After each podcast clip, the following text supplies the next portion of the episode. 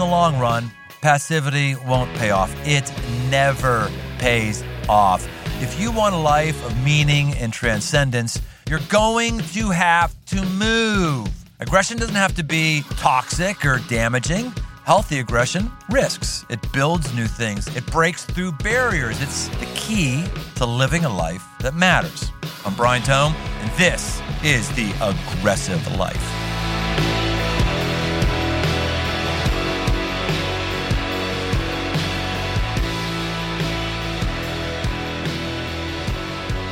Well, we are weeks away from the election. Do you feel the pressure yet?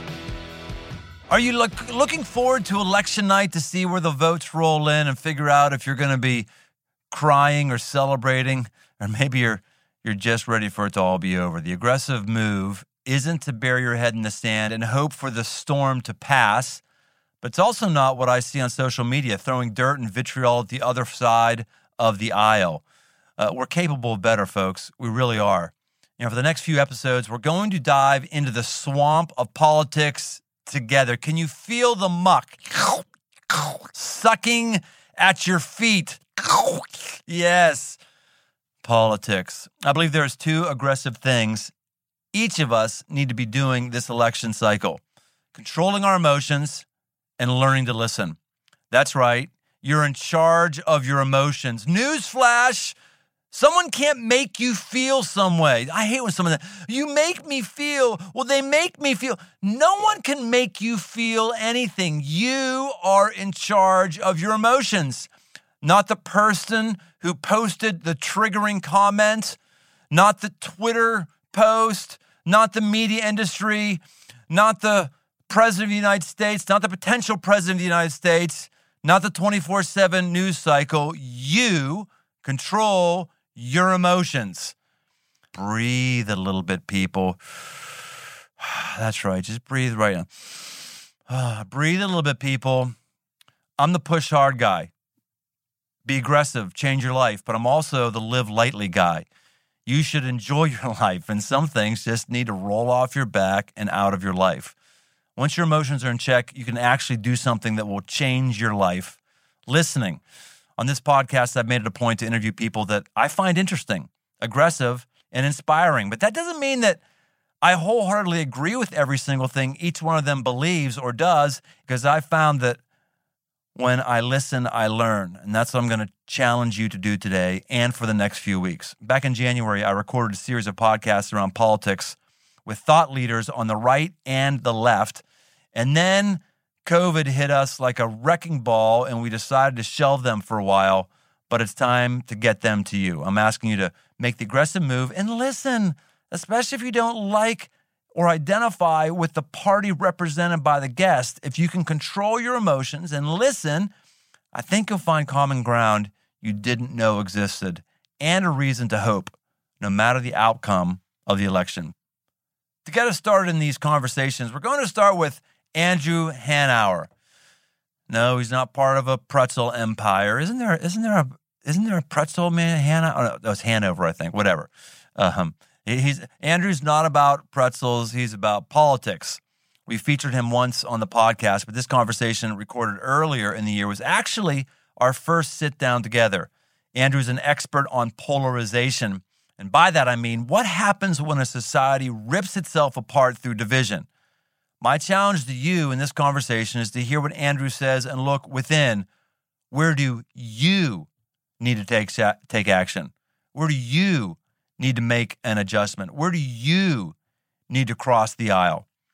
This podcast isn't meant to give you bricks to throw at the other side, but to do some honest self assessment on what you can do to help bring some healing to our land and maybe some healing to your soul.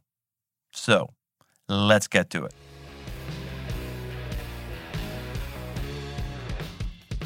Well, you don't need to, this podcast or any podcast to tell you that America is divided. It is divided. People are saying this is the most important election of our lifetime. It's not the most important election of our lifetime, I don't think. It's, it's going to be the most divisive election of our lifetime. We are extremely polarized. Nowhere has this division felt more strongly than politics. There, there was a time, I think, when two parties worked together But that feels like a thing of the past. In fact, a recent survey found that 20% of Democrats, 15% of Republicans felt like the country would be better off if large numbers of the opposite party would just die. Can we admit that we have a problem? The Fund for Peace, a nonprofit that works against violent conflict in the world, has ranked America among the most awful nations in the entire world for social cohesion indicators. Things like how well we get along, how much we feel like we belong, how much we trust each other. And that puts us on par with countries experiencing active military conflict and authoritarian governments. It's not going well.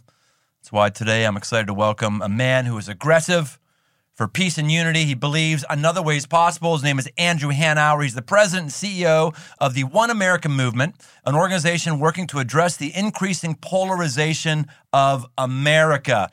I had the opportunity to meet this guy very briefly. I was invited to a, um, oh gosh, a two day affair in Washington, D.C. of, um, oh, might I call it uh, religious insiders. It's a very small group. I got the blessing to be there. So I was there and I heard some, I interacted with some very, very impressive people and heard some incredible ideas. And this guy, when I came away from that meeting, this guy was the one that was on my mind. This guy is guy I said, I need to get around him more. I need to get him in front of all of the networks I influence because he has he he just rung my bell. His work has been published and featured in the Washington Post, the Times of Israel, Israel Press, multiple other media outlets. He's got some incredible insights. Welcome to the Aggressive Life, Andrew Hanauer. Thanks for having me. Yeah, thanks for being had. So, tell us your story. Tell us your story. Yeah, give, give, give us a little background. Who is Andrew Hanauer? um, I uh, I grew up in a Jewish home, uh, secular, totally non-religious. Uh, when I got to college, I had no interest in religion, had never experienced religion, didn't care about religion, um, and then uh, met friends who were Christian and became uh, something that I wanted for my life. So I, I, went in that direction. My wife is from rural Arkansas. I'm from California. So we've got in our own family, you know, a lot of these divides that we're seeing in the country religious, political. Yes. Uh, Thanksgiving table fun, that sort of Thanksgiving table fun. So, like, describe, could you, just is there a way to describe where you are personally politically? I don't even know where you are personally politically, and that's part of what we're going to talk about today. But anything there we ought to explore? Yeah, I mean, I think one of the things that we do is we we conflate like how left or right you are, and I think you I've heard you mention this too with how tribal we are, right? Like you can be very progressive or very conservative and still want to engage the other side productively and say, "Yeah, I really disagree with you on this, but we could work together on this." Yes. Or you can be totally tribal and say, "My side is right even if you're kind of moderate politically, my side's right and you guys are evil and I don't want anything to do with you. So I have a mix of views. I'm not all in one camp, but um, what I do believe, I believe really strongly. But but the thing that I believe most strongly is that Jesus calls us to love our enemies, calls us to work with people who uh, aren't like us, and I think that's that's part of what we're trying to do. You talked about things that we believe strongly and you tried to you, helped me understand why we are so polarized how the brain works how culture just go ahead and give us your spiel give us a give us an understanding of why it is you think that we are the way we are right now yeah uh, human beings are wired for us versus them right so from the beginning human beings have been um, uh, have have been wired in, in terms of their brains to to form groups, right? Groups are what protect us. Groups protected us from lions back in the day, right? Groups are give or will give us meaning. They give us connection, support. Groups are good, right? We want groups. Um, but the problem is that when we get into groups, the the most important thing to us becomes how do I stay in my group, right? And if if we get kicked out of our group, we lose everything that we sort of care about and believe in. And so we're willing to do almost anything to stay in our group, including attack the other side, be quiet when our side's doing negative things, right? And so you get this this dynamic where people who are really loud and really divisive are really loud and divisive, and all of all of us are silent because we're scared that if we speak up against our own loud divisive folks, we're going to get kicked out of our group. Mm. So you're saying that, uh, gosh, in the beginning of humankind, mankind, womankind, we needed other people to be able to kill things and eat things and survive. And so you're saying that hardwired in our DNA, in our makeup, in our spiritual orientation is a need to belong and be faithful to a tribe. Absolutely. Absolutely. And I think that's a lot of that is healthy. But like anything else, we take it too far. Um, and, uh, you know, some some divides don't have to be violent or negative, right? Like you could have people who like dogs and people who like cats. They don't have to fight each other. Yeah. You get some that are kind of on the middle, like Alabama Auburn or something like that, right? Where usually there's no violence, but Roll once Tide. in a while, once in a while there's some violence, or someone poisons the other side's trees or whatever it is. But when we get to where all of who we are is just like, are you red or blue? Then suddenly all of all of what we care about is wrapped into that. And so when someone attacks it, it's a big deal. I, this is this is really fresh for me. The the term tribe. Mm-hmm. Everyone's been using that term, right? I mean, Seth Godin just you know really made millions off of it. Wonderful stuff. But this angle that when you're in a tribe, you have to, in a way, not like the other tribe. That's kind of history, right? I'm reading right now a book on the Comanches. I always thought that the Apaches were the most, you know, difficult, ferocious Indians. Uh, it's not. It's the Comanches. And I also thought this this may be new, old school for other people, but it's new news for me. I, just kind of thought that the Pilgrims came over here, and I bought the narrative that we got the Winchester, and we just went out and we just, you know, eliminated all the tribes, which we did do. It's one of the awful blights in American history, our, our original sin, the sin of racism, for sure. But like reading the Comanche thing, all those tribes were slaughtering each other. you know, we think Indian's Indian. We think those of us who are of European descent, Asian is Asian. No, no, there's all kind of all those tribes were eliminating each other even before the, the white tribe came up. And so you're saying this is this is part of just our makeup. Yeah, well, and you're hitting on something really big, which is that we think the other group is all the same, right? Hmm. So if someone if someone asked you if everyone in your church agrees on everything, you'd laugh, right? That's hilarious. There's, of course they don't. But to an outsider who hears the word evangelical Christian, right? In their mind, they're thinking evangelical Christians are all the same, right? They all believe the same things. Um, we do this about race. We do it about religion. We Well, do, that's why I'm not even sure I want to identify myself as evangelical Christian. I'm always like, well, tell me what your definition of that is. Right. You're right. I mean, that's there is a tribal thing already. I'm not sure I want to be in that tribe. Well, and some days. and that's the other thing too, right? So that makes sense. But then what happens is the people who have misgivings, the people who are like, I don't know if I want to go down this road, they leave the group, Mm. and that makes the group even more what it was before. Dude, that happens all the time. I've thought about changing our statement of beliefs from what we believe to what we teach Mm. at our church crossroads because say what we believe it's, it's actually very minimal there's like seven of them seven things but we don't all believe those things Mm-hmm. and then if you believe in the scripture and then you teach things coming out of it like whenever we teach on sexuality people are just going bonkers i don't believe that you can be here and not believe that but it is what we teach Right. You know Yeah. you're right we don't we're so we're we have people leave the church here all the time just because they don't want to be associated with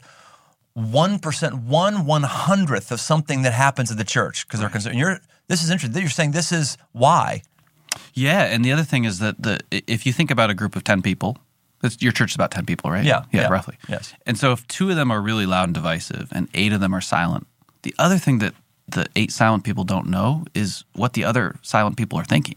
They're guessing, right? Maybe those eight are actually the majority, or maybe if you speak out against the two, you're the only one, right? You don't know.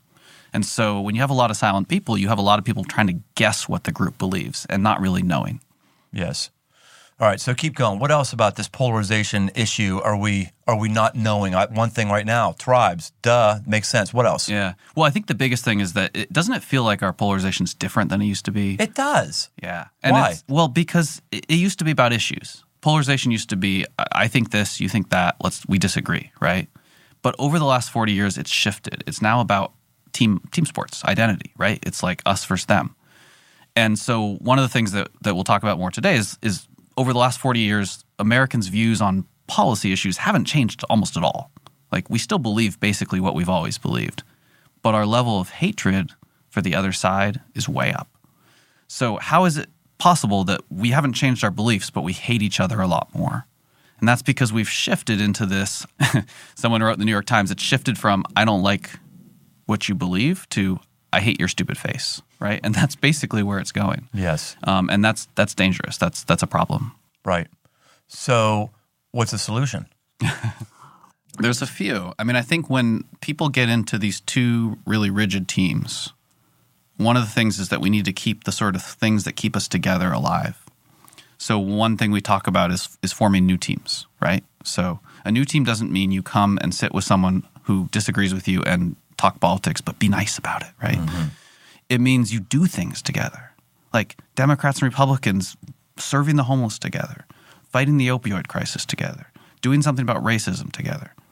When you do things with someone from another group, you form a new team. And that that binds you together and creates trust. And that's when you can actually have conversations about the things where you do disagree. Yeah.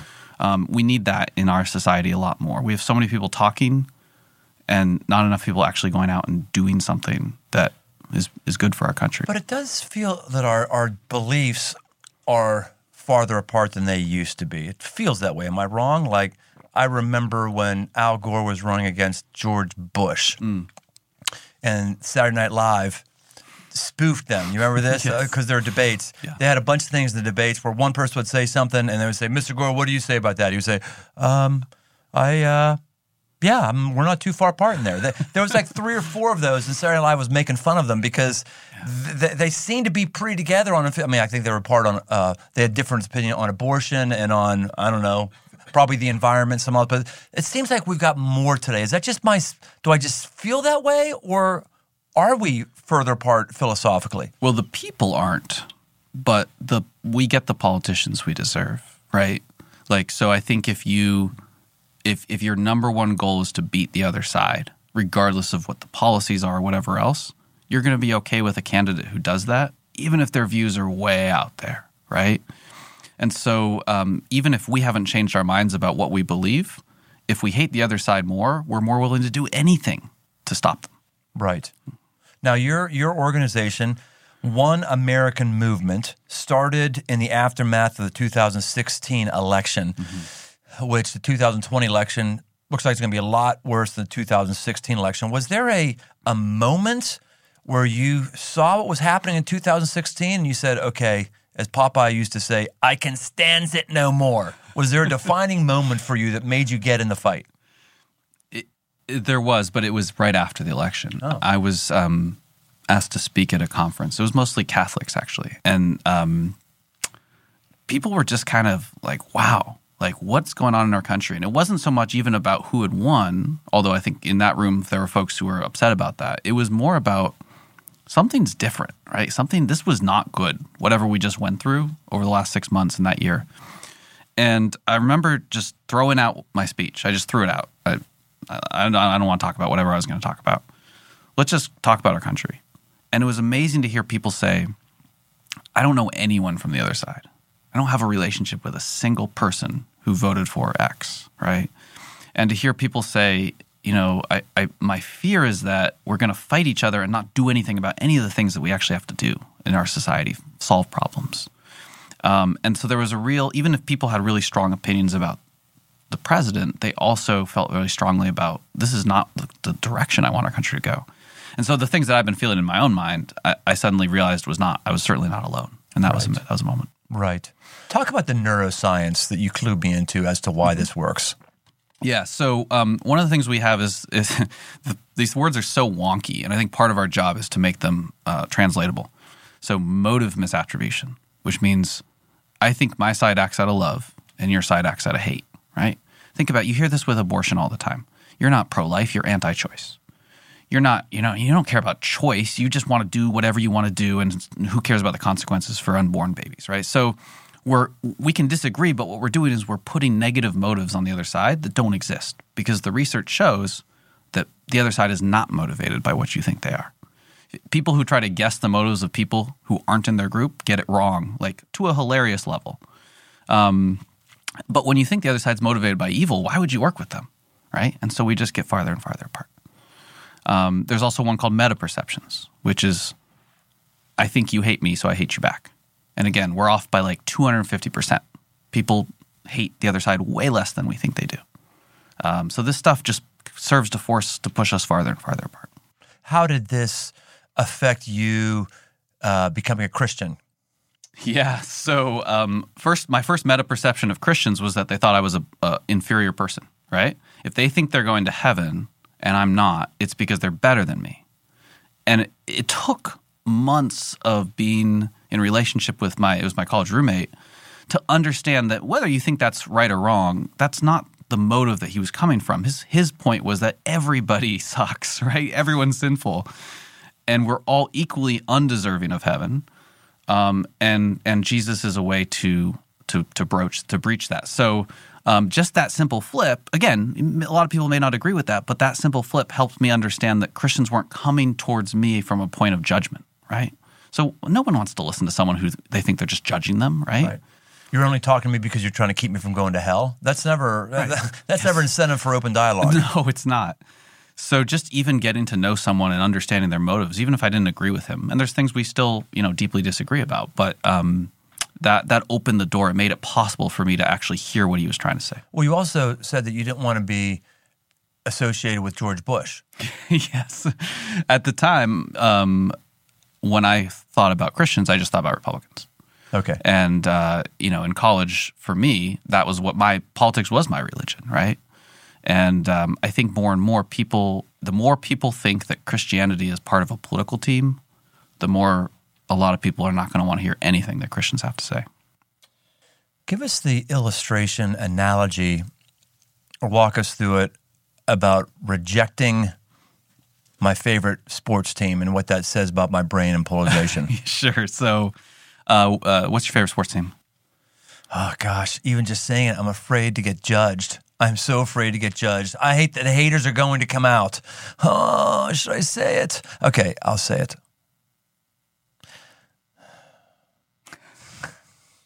I don't even want to say that. I, I, I'll go my second. se- Fa- I'll go my second favorite. All right. The Pittsburgh Penguins. Okay. I'm going to guess that I know what your first favorite. That's favorite. NHL. Yes. Um, I'll give you 25 bucks to burn a Penguins jersey on national television. Twenty-five dollars. Yeah. And yell Penguins suck. I have to yell "Penguins suck." Yes. Uh, I was okay to burn it for twenty-five dollars. I'm not sure I'd say yell. Hundred dollars. Hundred dollars. No, I still would not do Five thousand dollars. Five thousand dollars. Yeah. I I think I would do that for five thousand dollars. Yeah. All right. And then I would apologize to them afterwards. But I, I, I, I think I would do that for five thousand bucks. Okay. Um, I'll give you five thousand dollars to renounce your faith on national television. Yeah. No. No, 10, 10, 10 million. Ten million? Yeah, ten million dollars. No. Yeah. There's no money, right? Right. Like there's there's certain things that we just won't do no matter how much money. In fact, it's it's offensive. It's obnoxious to ask someone, right? Like I'll I'll give you hundred dollars for your child, right? Like that's offensive. The part of your brain that processes the first question is different from the part that processes the second question. The second question you process where you process rules, just black and white, yes or no. Um, and so as as we get more and more divided and we care more and more about our team, what one of the things that we're trying to understand and research is are more and more political questions getting processed in that second part of our brain.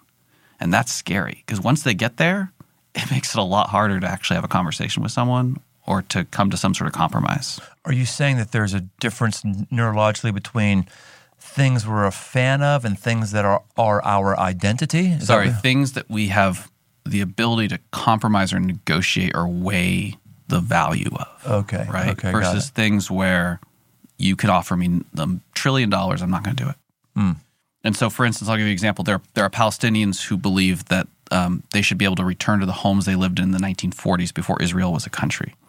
And they still have the keys to their homes. Hmm. And if you offer them money and say, all right, give up your right to come back to Israel, but, but here's some money, they say no, because that's the second part of that brain, right? If you offer them an apology, or like an acknowledgement of their of their loss and then say all right now how do we figure this out together? How, how about we give you some money and we set up a new home? Their response goes way way more positive. Hmm. So you've got to be able to understand when you're tapping into the part of someone's brain that's just like this is a this is a sacred value for me. I will not compromise on this. That's a fascinating one because I just I just got back from Israel. Been Yeah. over, I don't know, ten to fifteen times in the last whatever, and the Jews that I'm interacting with are great. The Muslims I'm interacting with are great. Never met them. In fact, never met a Muslim over there I didn't like. Um, I could say the same thing about the Jews as well. I mean, there's personal quirks on both of them, but but I just go like, man, you.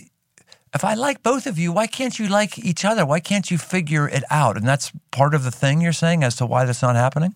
Yeah, well, especially when you're dealing with something like um, a country's homeland or a religion's homeland or or um, you know a sacred place like the Dome on the Rock or things like that or the Wailing Wall. Like it's it becomes put in a part of your brain where any compromise would be seen as not Right. just not okay, but but but immoral. Yeah, I know. Even in my tribe, the uh, the conservative Christian tribe, that tribe I was absolutely a part of 25 years ago. Um, not so much cons- a part of that tribe right now, um, for a bunch of reasons. I, I like slamming beers for parts, so it doesn't get me in there. And you know, I have I like tobacco and a bunch of other reasons, but it keeps me out of there. But nonetheless, it was what was really pushed in our face all the time is no compromise, no compromise, no compromise. And then I, I started reading the Bible and just read there's a heck of a lot of compromise in the Bible. There's um, there's the there's the council at Jerusalem that is dealing with what are we going to do about these Gentiles who become followers of Christ? Are we going to circumcise them or not? What about the dietary laws? And they they pick out three things and they compromise. They utterly compromise. We see God Himself compromises. He doesn't want a king. He says, "You Israel, you want king? I don't. I don't want a king." And they're like, "Oh, we want a king. Okay, you want a king? I'll, I'll give you one." And Saul is the first king we see him accommodating our crap. In the garden, Adam and Eve fall. They're naked. They're taking leaves, putting leaves on, and and God accommodates us, or you might say even compromises from what the original design. And he, he's the first person to shed blood and put animal skins over top of us. I mean, I could go on and on. These no no one ever talks about these ones in in the Christian circles because we've had drummed into us that you should never compromise. There are some things. I love you. I love your paradigm there. There are some things that I, I will not compromise on for sure. But there's a heck of a lot less of them than there was 20 years ago. Yeah. No, totally. And I think part of it comes from just the um, self reflection of, of not being self righteous. It, it's unlikely that I am right about everything I believe, right? It's unlikely because not all of us can be right about everything we believe. And if you start from that premise, it doesn't mean you give up the things that you know you have deep convictions about, but it means you at least are open to the, the idea that you have something to learn from someone else. Um, and I think we have to be there because if you start from a place of I'm right about everything, then your only question is, how, am I willing to listen to someone so that I can change their mind? Right? You're not willing to actually open yourself to the possibility that your mind could be changed. So if we have mindsets, mindsets we're able to compromise on, mindsets where we're not able to compromise on, we will not, like giving up our faith. What's happening to us? What is the plan? What has been the the scheme rather that's been happening in our country to get more of us to have more things that we won't compromise on? Yeah, well, I mean, if if you think the other side is really, really bad, it's really hateful, is going to destroy the country, you become willing to do whatever it takes to stop them, and that means you're going to do some things that are not right, and they see that and they think these people are evil. We need to do whatever it takes to stop them, and so we just get farther and farther apart, and so it's just a, it's like a full it's like a negative feedback cycle, and if we're going to stop it, we have to create positive feedback cycles, which is I don't hate you. Oh wow, I thought you did. Okay, like, let's do something together. Oh, wow, I didn't realize we agree on this one issue, even though we disagree on this other issue. Let's do something about that issue. And the society starts to be functional again and rational and not not crazy and tribal. Um, and so I think that's what's happening right now is it's a cycle. It's getting worse and worse because it feeds itself, and we need to push it the other direction. And how do we push it the other direction? Is it just number one being aware that we're being brainwashed? That's the thing we talk about. No one wants to be a lemming, right? Yeah. But the vast majority of us appear to be lemmings, appear to just be swallowing this hook, line, and sinker narrative that somebody else is going to get me. And if somebody that believes different than me, then there's no way I can like them. And somebody else must be evil. And so we're, we're increasing numbers of us are, are falling prey to this, right, Andrew? Yeah. No, but yes and no. I think there's a huge number of us who are quiet, who aren't saying anything, right? There's a, a term for it, the exhausted majority, right? Which is people who are just like, make it stop. I have I have a friend who's a, a conservative Christian writer. He said that there are churches that you know are singing the the "Make America Great Again" hymns. There are churches that are on the left, and he's like, my church is full of people who are like, please God, make it stop. Wait, wait, wait. There's a "Make America Great" hymn. Yes. at a did- church at a church in Dallas. Are you serious? A hymn, "Make America Great." yeah. Wow. Yeah, but but that aside, um, the way that we make it stop, the way that we turn it around, is we got to do two things. The first is we got to do things together across those divides. We got to go work together, right? We got to get to know each other. We got to forget the politicians and reconnect with our neighbors. The second thing we have to do is we got to have people like you setting the norms for your own group, right? What does it mean to be a Christian? Does being a Christian mean that you hate Democrats? Like, if that's what being a Christian means, that's crazy. That's not healthy. That's going to feed this cycle, right? So, how do we get leaders to help shape the norms in their churches, in their synagogues, in their in their groups? Um, and and I think that is a huge part of it. In divided societies, leaders matter a lot. Leaders are a huge part of how we turn things around. So we're talking about our opinions here, what we look it looks like we're seeing, but what does history tell us?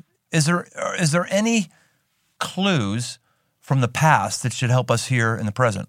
Yeah. So, you know, a lot of the people we work with are Americans who used to do this work in other countries and now they're back here, which, first of all, that, that's terrifying, right? I Wait, what do you mean they used to do this they- work? in- so these are Americans who, who grew up and said, I want to solve conflict. And so they went to places where there was conflict in Kenya and Jordan, Syria, and um, places around the world, Middle East.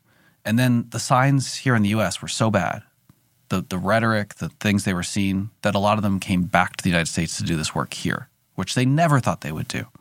Um, that's worrisome. That is worrisome. But we also can learn a lot from from what they've uh, done in other countries and what we've seen in other countries. Societies get bad when we get really rigidly into these two teams, right? So in Rwanda, for instance, it was a deliberate effort to make only one identity matter. You were either Hutu or you were not, right? And that was all that mattered. And so they stopped caring about what your religion was, whether you spoke French or English.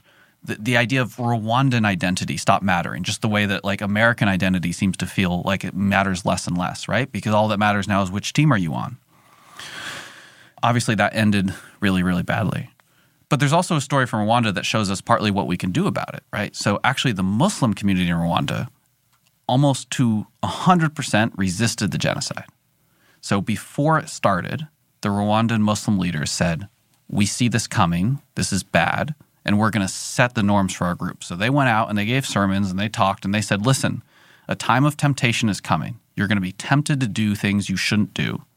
Don't do it. As a Muslim, you don't do that. And so when the genocide happened, Rwandan Muslims made fake burial sites to save people. They ferried people across rivers. In some cases, the, the, the murderers came into the mosque and said, separate into the two ethnic groups so we can kill. And they refused, and they all died because of it.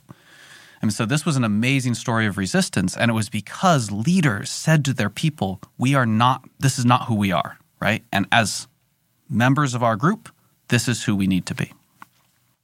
that is strong. How about some others? Any others? um, there's a town in Bosnia that did almost the same thing, but they did it as a town. So instead of saying as Muslims we're this or as Christians we're this, they said as residents of the city, our identity is that we're together. Doesn't matter what your ethnicity or religion is, we're together. And so even when the war came all around them, they found a way to work together to basically keep it out of their own city. Um, and when there was violence, instead of then de- devolving into fighting each other, they stayed together. I don't want us to miss something that you said earlier because it's pretty ominous if I heard you right. I want to make sure I heard you right. Yeah. Are you saying that people were in America and saw legit civil war happening in other countries and went there to help? And as Americans, as they now look at our country, they see the marks for us to have a legit civil war here in our country? I want to be clear because I don't want to be alarmist either. Okay. We're not there yet. Okay. And hopefully we won't get there. And we may not get there. There's no guarantee that we will, even if we keep going down the path we, we're going. But the, the things that they're scared by are the warning signs. They're seeing this, the trends, this, the rhetoric, the, the, the type of breakdown in society. Those trends are bad, and if we can stop them now, we'll never get close to a civil war. Um, but if we let them go on, then yes, there's a very good possibility that things will get worse. So if 10 is Bushy Run, forgive me for my bad Civil War stuff. I think Bushy Run was the first battle in the, in the Civil War. Do you Yeah. remember that? Um, Uh, it was one of, Bull run. Bull, okay, whatever. If, if, if 10 is that first battle and 1 is the end of the Revolutionary War, we're, we're somewhere between 1 and 10, definitively marching towards 10, right? Yeah, I think that's I'm not going to say we're nine or an eight, but I'm saying if we're a whatever our number is, it was a much lower number not too long ago. it's gotten worse over the last 20, 30 years. Yeah, for sure. Dudes, I got to tell you right now, it's called the aggressive life, and I hope I got some leaders here. I hope there. I hope there's some leaders here. There's got to be people who are listening to this podcast. You're a leader in your neighborhood. You're a leader in your business. You're a leader in your political party. How about being a leader? How about being somebody who steps up and says, hey, I'm not going to demonize people who are thinking different than me, and I'm not going to demonize people who are even wrong. We're not even telling you that you've got to admit that somebody else is right. Let's just say, I'm not going to demon- demonize and take people with me towards war emotional, psychological, physical, spiritual, whatever it is. Let's stop being a part of the silent majority as it relates uh, uh, to rolling our eyes over all the rhetoric and start actually speaking up for decency, for compromise, for talking, for interacting. Might I even say the word love? Yeah. Yeah, where's where's the aggressive people? Uh, Where, where- would, would we please stand up? We got to start doing something differently because what we've done up to this point, it's not working. Rolling our eyes and just hoping so and so doesn't win, or rolling our eyes and hoping so so and so what what it's not working. We're close to crisis situation here, and we need people to start getting aggressive in a different way. You're nodding. Add on to that. Say something else, Andrew. You're the I mean, amen. I mean, if you if you're a leader, that means you need to lead. And people people who are leading right now are often scared of their own folks. Like if I speak out at church, half my church will walk out, right? Well, first of all, there's there's ways to avoid that. There's ways to be more effective in how you speak out. Speaking out doesn't always mean just saying whatever you feel is in your head at that moment. right. But also, we have to be willing to stand up for what we care about and not just be quiet and kind of, oh, look at these two crazy groups on either side, right? No, no. Let's actually get out there and be part of the solution. Exactly. Crossroads is a is a big church. I think we've probably had more fluctuation than any church I've known. Ups and downs. Lot, gain a lot of people, lose a lot of people. Ups and downs, ups and downs, and there's there, there's a number of different reasons for that. All good, not good. Like none of the reasons are good. They they break my heart. But there's reasons for it. One of the reasons is we uh, as, as we reach Americans, um, Americans believe increasingly believe that if they're going to hear church talk about something, if they find one thing that they disagree with, well, I can't be part of that. I, I, I, I can't, I can't, I can't be part of it. You can disagree with me and come. How about, how about being a person of strength and go, I can live with a few percentage points off instead of, oh, I got to take a stand. I got. So I, I'm just going to declare right now, if I whittle Crossroads down to nothing because I'm choosing to tell the truth that sometimes might hurt. If I if I choose to whittle Crossroads down to nothing because I choose to compromise when other people aren't willing to compromise, I'm good with that. I'm good with that. And I want people who are in anything I'm in who are also good with that. And if you're not good with that, well, I hope you can grow a little bit because that's where I'm going. I want to, I want to be in a place of harmony. I want I want to be around people who think differently than me. I want to be with people who I think are utterly completely wrong and not unnecessarily wound them emotionally or whatever. And so I'm just just hearing you talk today. I'm just I'm just even more more committed that we need more of us who are up for being different. Yeah, and or even you know, what about being a church that values being willing to challenge ourselves, right? And that means challenge our own beliefs, listen to other beliefs that we disagree with, rather than oh, this is a church that is a red church or a blue church or Right. whatever it is. Why is it so difficult to hear things that differ with our own?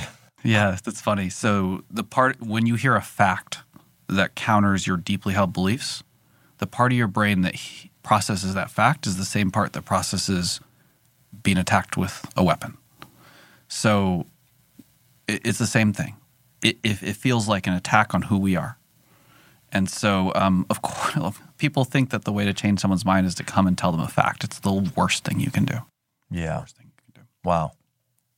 I we just released a, a thing on Amazon Prime called Phantom Lake. It was a motorcycle. It is a motorcycle documentary. It's doing it's doing really well. We've had several minute several million minutes viewed, and uh, it's going really good. The only thing it's not going well with really is the uh, is the motorcycle community. You I've don't like it? yeah, well, I've got some forms that I'm on. Uh, I've been a big motorcyclist for a while, and so uh, I get it. I understand it. Uh, they too dangerous, too new of riders.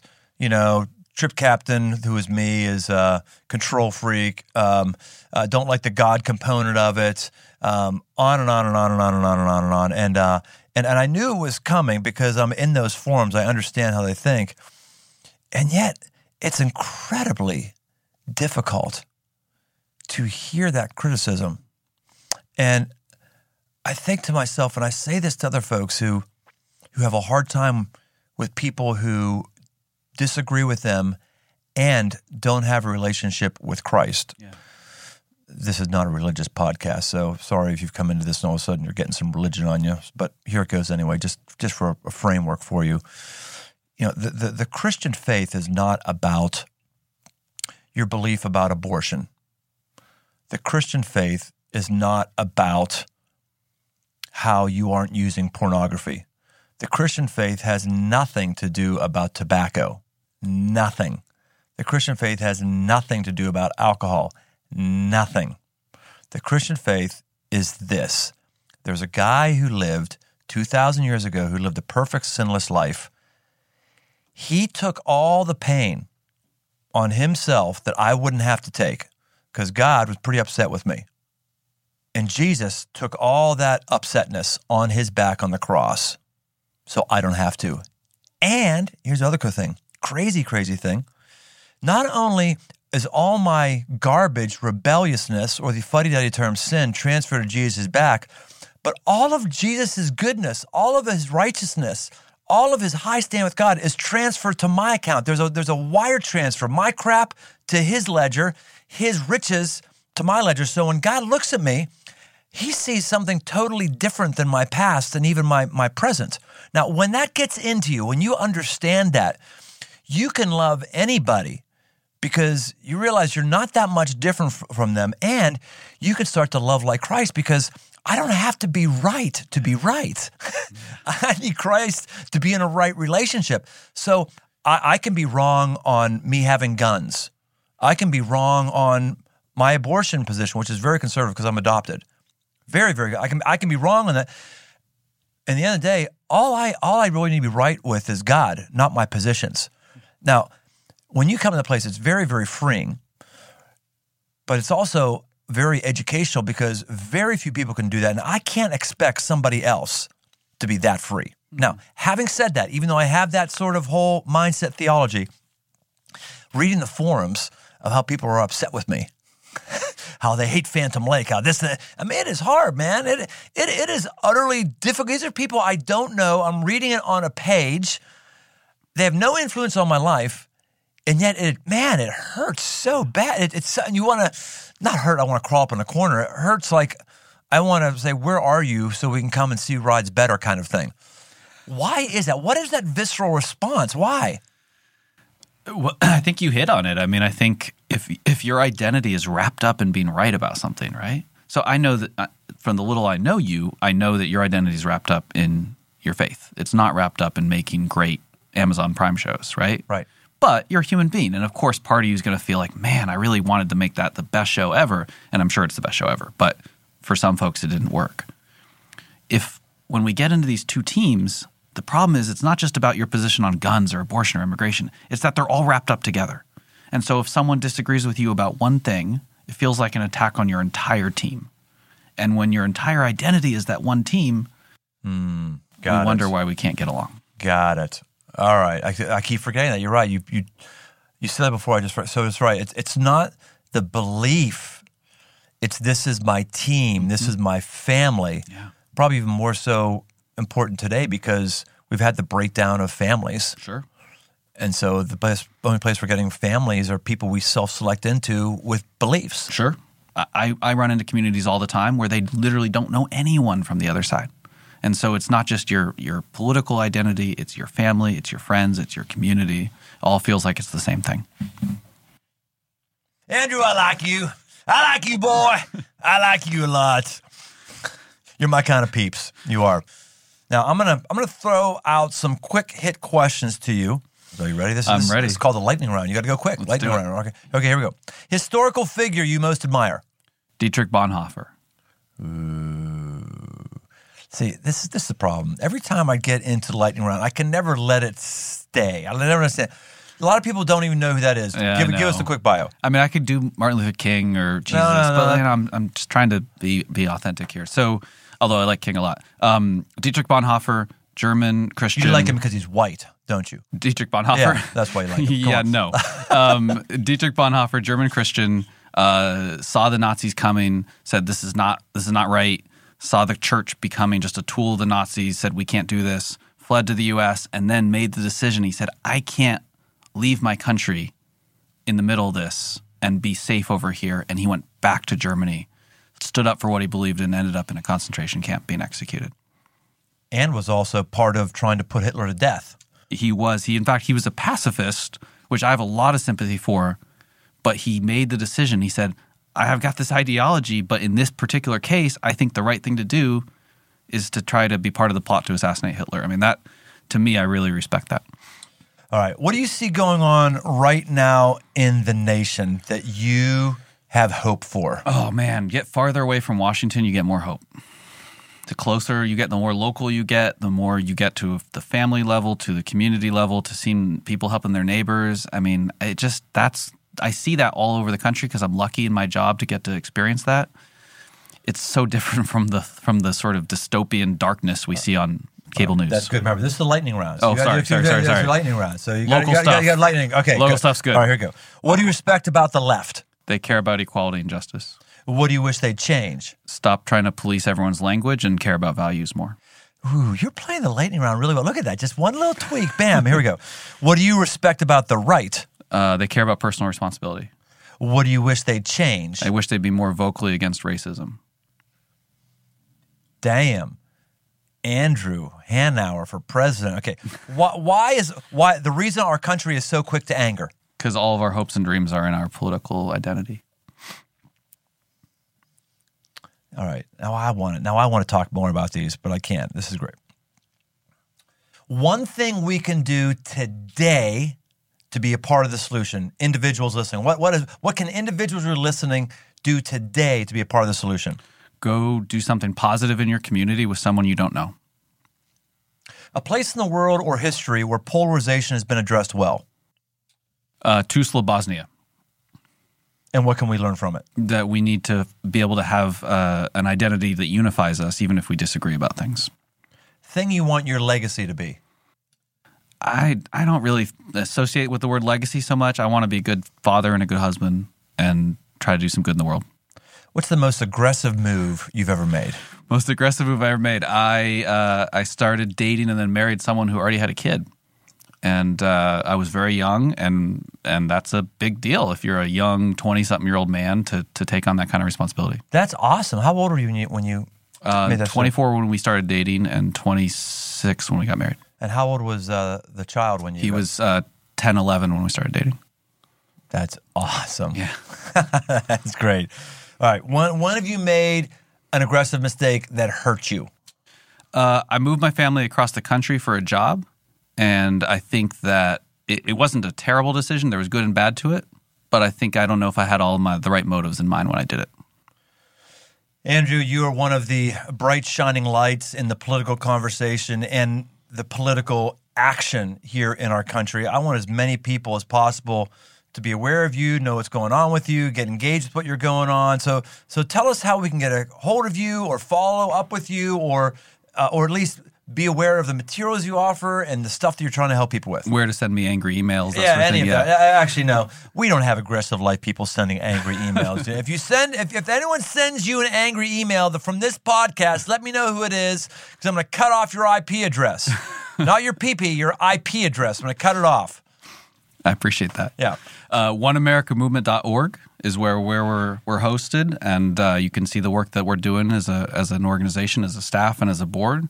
Uh, I'm on Twitter at Andrew Hanauer. I don't use it that much because Twitter is toxic and negative. Um, but uh, check us out online at OneAmericaMovement.org. Well, it may be toxic and negative, but we need people who are not toxic and negative to be infiltrating Twitter as well, brother. I know, but the one the one moment when I'm on Twitter when I should be paying attention to my kids is the moment when I'm like, no more Twitter. That's uh, that can't be what I'm doing. Yeah, that's So- good. Well, Andrew, thanks so much for helping us get to a new level. I wish we had more folks in our country who are talking what you're talking and doing what you're doing. I'm the better for it, and so is the aggressive life. So thank you for being here on the aggressive life. Thanks for having me. Hey, thanks for listening. For more aggressive living, head over to briantome.com. Get signed up for the mailing list to get regular shots of positive aggression sent straight to your inbox. And while you're there, you can also find articles, podcasts, and books. I'm also active on Instagram. Search Brian Tome. Special thanks to the band judges for the music. Aggressive Life with Brian Tome is a production of Crossroads Church, Cincinnati, Ohio.